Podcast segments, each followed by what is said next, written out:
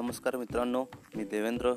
तुमचं या पॉडकास्टमध्ये हार्दिक स्वागत आहे. आज आपण आळस एक समस्या यावर थोडीशी चर्चा करणार आहोत. आळस ही एक समस्या आहे परंतु त्यावर उपाय म्हणजे काम करण्याचे प्रयत्न करावेत जेणेकरून अंगातला आळस झटकून जाण्यास मदत होईल. रोज विचार करता की उद्या सकाळपासून लवकर उठून व्यायाम करेन धावायला सुरुवात करेन परंतु दोन वर्ष होत आले पण अजून सुरुवात झाली नाही. का यालाच आपण आळस म्हणतो की रोज विचार करतो की एक अमुक अमुक मला कामाची सुरुवात करण्याची इच्छा आहे परंतु ते काम करण्याची इच्छा होत नाही. कंटाळ येतो असे अनेक कारण हजर असतात का याला आळस म्हणतात. की एखादे काम आपल्याला पाच ते सहा दिवसात पूर्ण करायचे आहे आणि आपण रिकामेच आहोत ते काम करण्यास आपल्याकडे पुरेसा वेळ देखील आहे परंतु आपल्याकडे अजून पाच सहा दिवस आहेत मग ते आपण उद्या करू किंवा परवा करू असे बघता बघता शेवटचा दिवस दिवस उजाडतो व आपल्याला धावत पडत ते काम पूर्ण करण्याच्या मागे लागतो.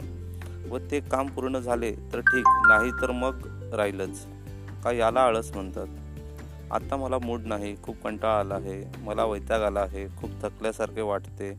यामागे अनेक कारणे आहेत व हीच कारणे आळसपणाला जबाबदार आहेत.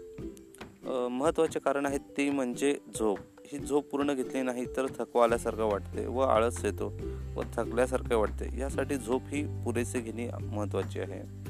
अनावश्यक आहार शिळे अन्न जास्त फॅटवाले अन्न जास्त प्रमाणात सेवन करणे यामुळे देखील आळसपणा येऊ शकतो.